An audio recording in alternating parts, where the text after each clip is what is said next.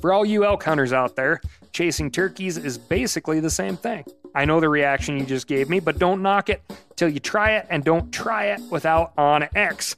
The Hunt app will not only help you find new areas on public ground, but I use it to find out landowner info to get permission on private ground that I see birds on as well. OnX Hunt has a special offer for you. Use code CAL to receive 20% off your membership at onxmaps.com slash hunt and find more birds this spring. There's nothing like snook hook sets at dawn or catching a tarpon in the moonlight.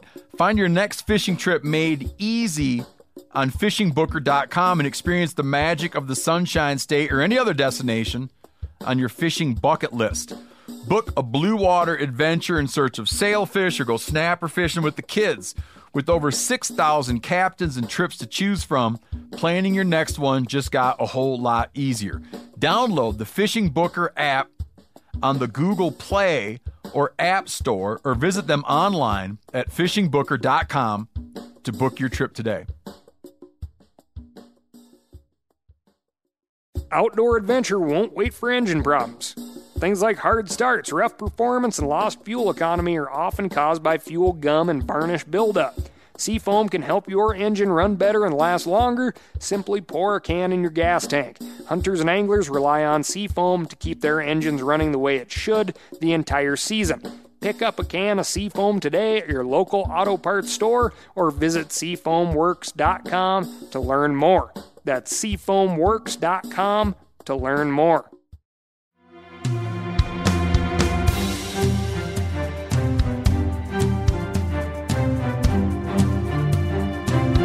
From MeatEater's World News Headquarters in Bozeman, Montana, this is Cal's Week in Review with Ryan Cal Callahan. Now, here's Cal. Longtime listeners to the podcast are likely aware of my opinions about cats. For all you new listeners, it's pretty simple. I don't much care for them. This isn't really a dog person versus cat person debate, though I would certainly put myself into the dog person camp on that one. My beef with cats has more to do with their demonstrated negative impact on wildlife, especially birds and small mammals. According to a study published back in 2013 in the journal Nature, free ranging domestic cats kill an estimated 4 billion birds each year and 22 billion mammals worldwide. That's billion with a B. Additionally, the International Union for the Conservation of Nature directly links outdoor cats to the extinction of 33 species worldwide. Not trying to fuel the fire of paranoia here, but aside from the common knowledge that cats carry diseases like toxoplasmosis to humans, they also carry rabies into Disney World, the happiest place on earth. Aw, shucks. Okay, remember that part of Epcot was on rabies alert for 60 days in 2019 after a cat that scratched two employees tested positive for the 99% fatal disease. There was a documentary on one person that survived. I mean, it's considered 100% fatal. Now, I know I've already covered all this, but a newer study published last November in the Journal of Forensic Science suggests another aspect of cat behavior that's even more disturbing than those numbers I just read. Turns out cats will eat something far creepier than songbirds and bunnies, people, as in you and me. Assuming, that is, that we're already dead and a cat happens upon our corpses. Colorado Mesa University's Forensic Investigation Research Station is what's more commonly known as a body farm, meaning they do experiments to better understand what happens to corpses as they decompose. Dark as this may sound, these studies help law enforcement, coroners, and medical examiners understand what happens to the body as it decomposes, if it's natural or not natural, which is valuable information. Anyway, some researchers going over security camera footage at the facility found that two feral cats, likely residents of a nearby landfill, were slipping through holes in the fence and, well, eating people. Once the researchers noted this, they began to intentionally observe the animals and record their behavior. Interestingly, again in a macabre kind of way, the cats seemed choosy about who they ate. During the period of the study, each cat selected only one body out of the 40 at the facility at the time, both of which were recently deceased and returned to them night after night. One kitty for 35 nights straight. They seem to lose interest in the bodies once they reached a stage called moist decomposition. Doesn't that sound nice? Cats are not known as scavengers, they're predators, which is why they take such a toll on small wildlife. But apparently, they're willing to break from their natural inclinations when it comes to the right human remains. Just one more in the many reasons that I ask all you cat owners out there to keep your cats indoors. Not only will they kill native fauna, they might also be eating something far more disgusting, then coming home and, you know, delivering unto you through a thorough licking with their creepy sandpaper tongues, something that, you know, you just could never have guessed. Tongues, which are covered in tiny barbs called papillae. That's what produces that sandpapery feeling. Here are some cat tongue facts while you get that cadaver eating image out of your head. The papillae are actually made of keratin, just like a rhino's horn or your fingernails. In fact, they're shaped very similarly to a cat's claws, with the point of the claw facing towards the throat. A cat spends almost half of its waking hours grooming itself with this specialized tongue. The keratin barbs detangle any knots in its fur, oils are redistributed around the body, which keeps the fur relatively waterproof, Continual grooming keeps this tiny ambush predator relatively odor free, and researchers believe that the cats can benefit from an evaporative cooling effect, which can create up to a 30 degree difference for a cat on a hot day. According to the Smithsonian, each papillae on a domestic cat tongue can wick a fraction of a droplet or 4.1 microliters at a time. But through the course of a day, that adds up to about a fifth of a cup of water. Neat stuff, but please remember cats will eat you. And so will domestic dogs, and there is even one recorded case of a pet hamster, which, if you've ever watched a hamster as it stares at you, gnawing on a carrot, you can see it. Anyway, this week, we've got coronavirus, changes to the Migratory Bird Act, shooting the antlers off deer, and so much more. But first, let me tell you about my week. My week keeps getting busier and busier. One fun thing if anyone has potential public lands project that could use some help from uh, some Stihl power equipment, let me know. The good folks I work with at Stihl and myself are going to knock out a couple of trail days when we identify a few projects. I already have one in the works back in the Ketchum Ranger District because I know a lot of those folks and it was easier. That's how that stuff works. So anything outside of that area, write in to askcal at themeateater.com. Give me some details of what you have going on, and I will see what we can do. Last week, I talked about elitism, and a bunch of folks wrote in just to keep this conversation going, as I think it's a good one. I'll touch back on my tarpon trip in Mexico. The tarpon is a symbol of elitism in the fly fishing world. It's called the Silver King, for God's sakes. Guided trips are expensive, anglers get really serious, Untold amounts of cash are spent on rods, guides, tackle, flies, boats, plane tickets, etc. Now, it doesn't have to be this way, but I'm making a point here, so stick with me. Prior to the sport fishing obsession of the tarpon, this giant sardine was commonly seen as a nuisance fish. Tarpon numbers were prolific, and they ate your bait that you had flung out there, hoping for, you know, a tastier fish to eat. Being as people have long thought that animals and fishes only exist in order to make some sort of profit off of, eventually people started netting tarpon for use in dog food and fertilizer. This practice effectively removed tarpon from many parts of the Gulf and elsewhere. In short, things were not looking good for the Silver King until, that is, someone found great sport in hooking one in the lip, watching it jump, and letting it go. The letting it go part was slow to come around, but the practice is almost synonymous with tarpon fishing these days. The scarcity of the fish, the difficulty of hooking it, and the commercialization of the practice rose this only fit for fertilizer bait stealing sardine into the ranks of a conservation success story. My question to you is Did elitism save this fish? One fun fact and common misconception I'm going to leave you with the tarpon is an obligate air breather, meaning that it has to breathe air. Yes, the tarpon can take oxygen in through its gills, but it cannot survive if it does not get a sip of air. Often you hear people explain that this is a choice.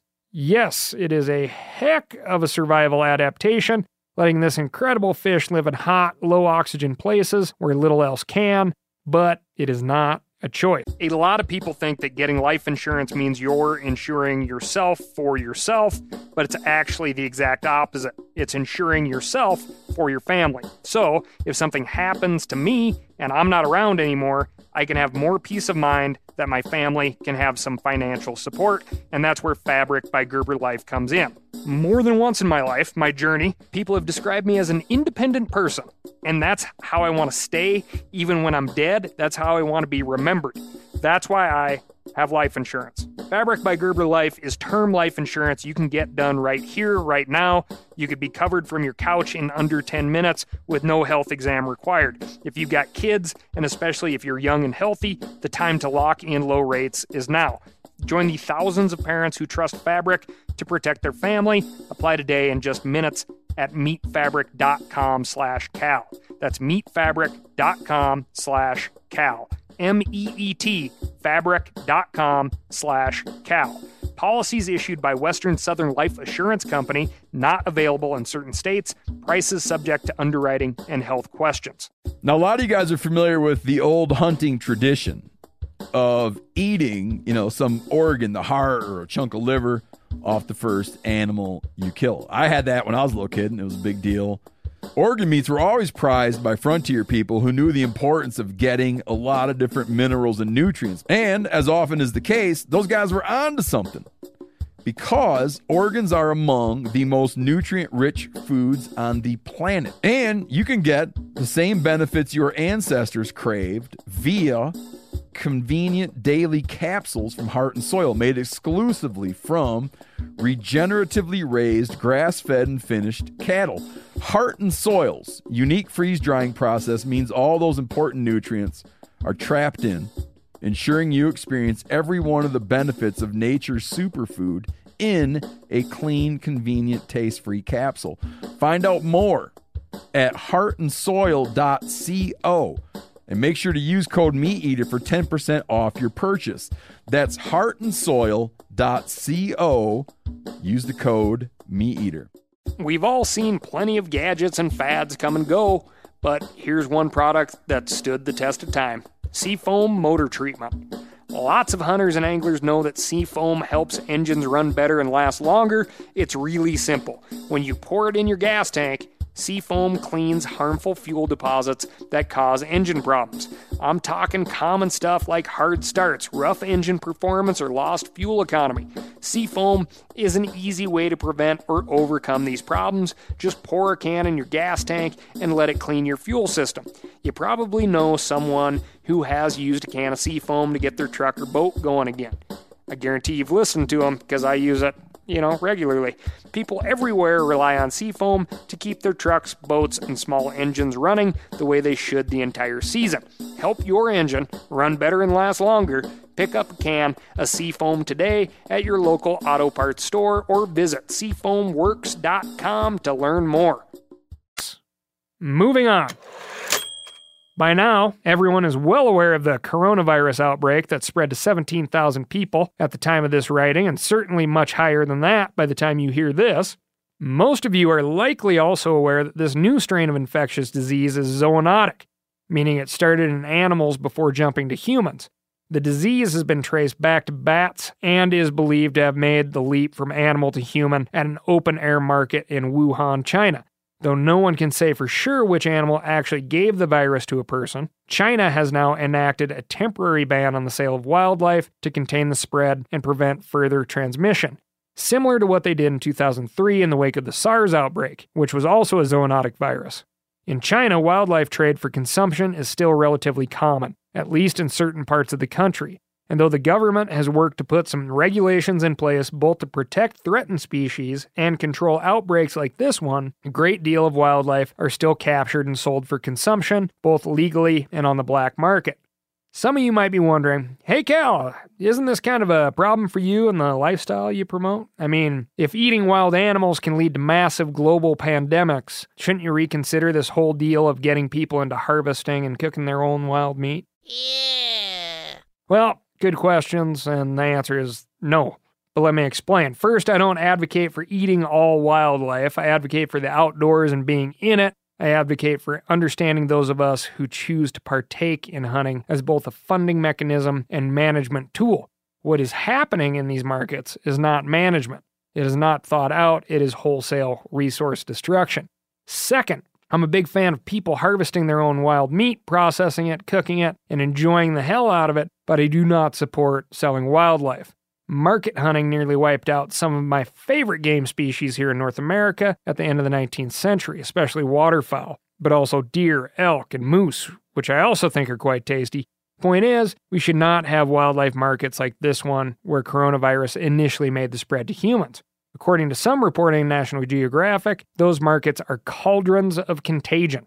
They might have 40 different species of birds, reptiles, and mammals in tiny cages stacked on top of each other, mixing air and bodily secretions. These animals often sustain injuries during capture, get stuffed into tiny boxes, and are then abused and neglected en route to the markets where they're sold. They're not exactly in prime health by the time they're slaughtered and butchered, and the conditions are perfect for spreading around a bunch of bacteria. My point is, there's a huge difference between going out and killing a wild animal in its natural habitat for food, not profit, and buying one from a market that's been subjected to who knows what kind of treatment and viral exposure. Not all wild meat is equal, and I wouldn't eat a cow, pig, or chicken that came from a squalid meat market either. Big part of hunting for me is knowing exactly where my meat comes from, how the population is doing, as well as how the population is expected to do.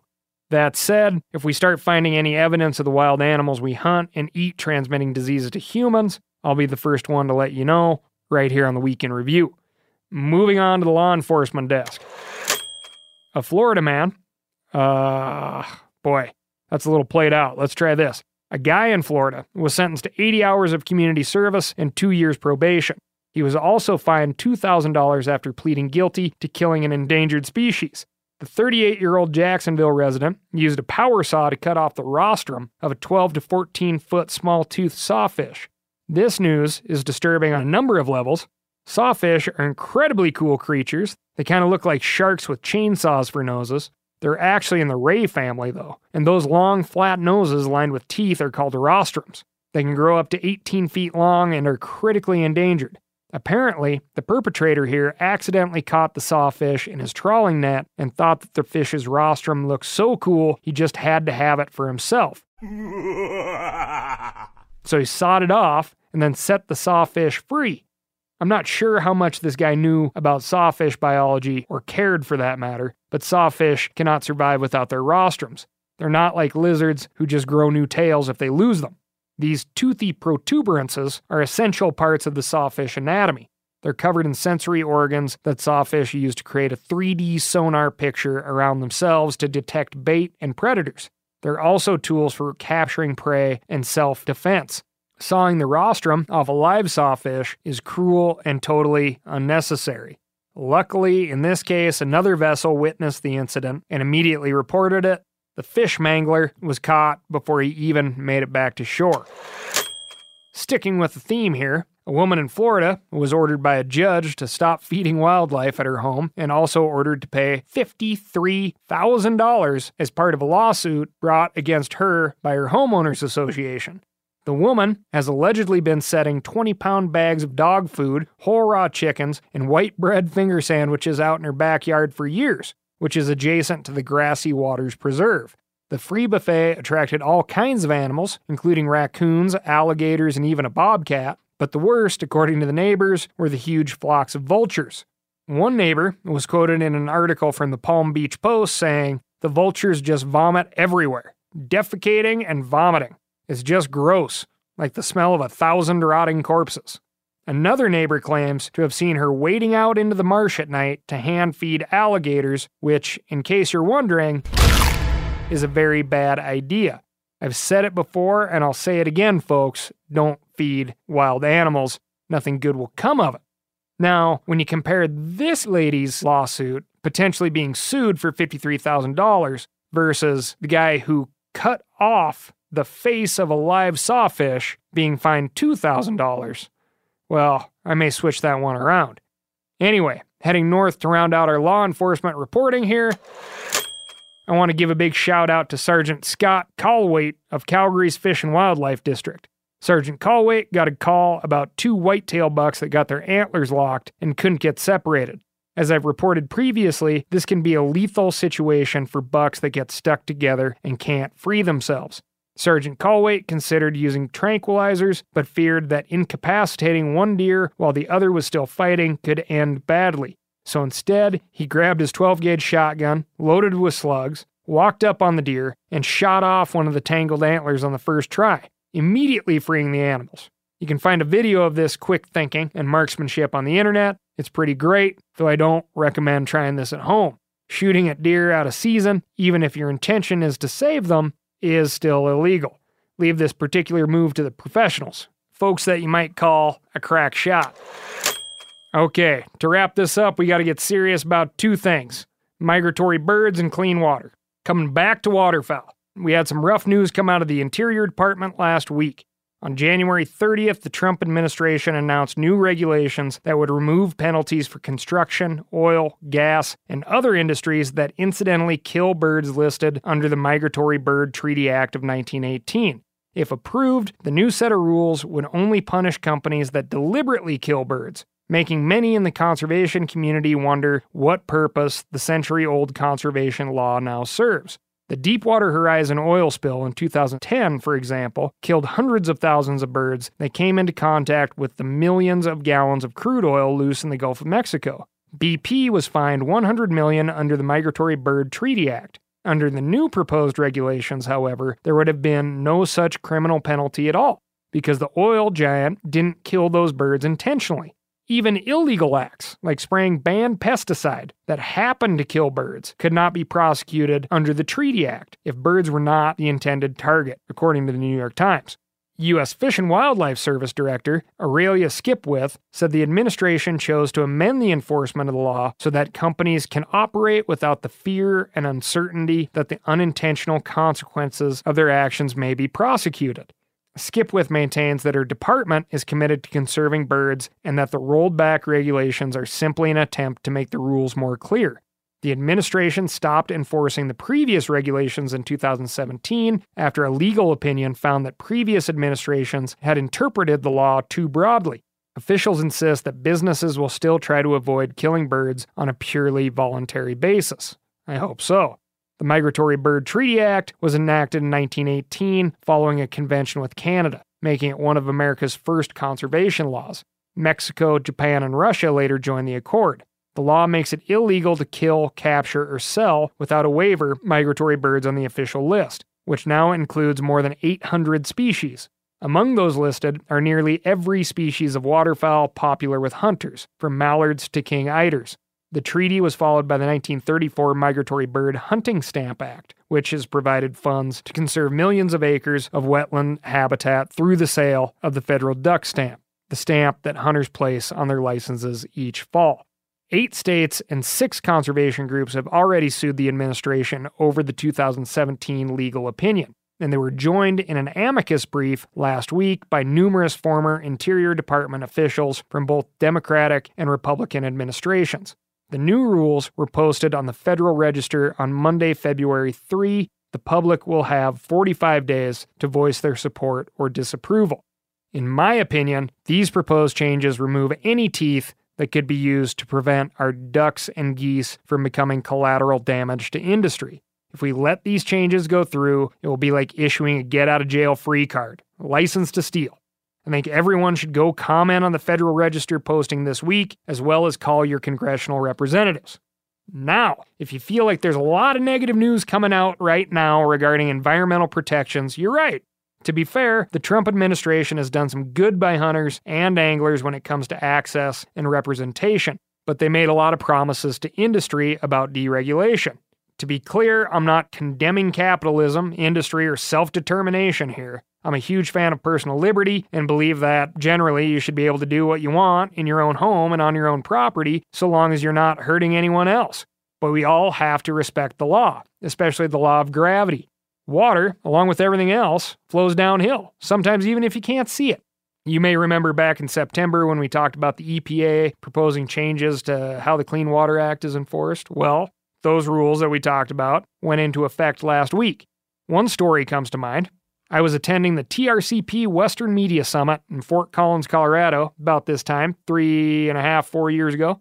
Donald Trump Jr. was stumping for his dad, our president, and on this subject of clean water, he told a story about how they have a family friend with a cabin in Colorado. And because of the Clean Water Act, their family friend couldn't even build a new road through wetlands that aren't even wet on their own property. That was something they would like to see change. Well, here we are. As other so called developed nations increasingly speak of clean water as the next big commodity, we're making changes to the Clean Water Act of 1972, an act many argue as among the most famous and important environmental laws in our nation's history to fix somebody's road issue. These changes aren't about clean water, they aren't about wildlife. Please call your congressional representative on this one and remember what that big fella Doug Duren always says something particularly true when it comes to water that, again, even when it's not visible, tends to flow. It's not ours, it's just our turn. Thanks a bunch. I'll talk to you next week. If you are loving the week in review, tell a friend or two and leave me a review by hitting that furthest right hand star. Tell me what I've got right, what I've got wrong, or what I've been missing by writing in to askcal at themeateater.com. That's askcal at themeateater.com.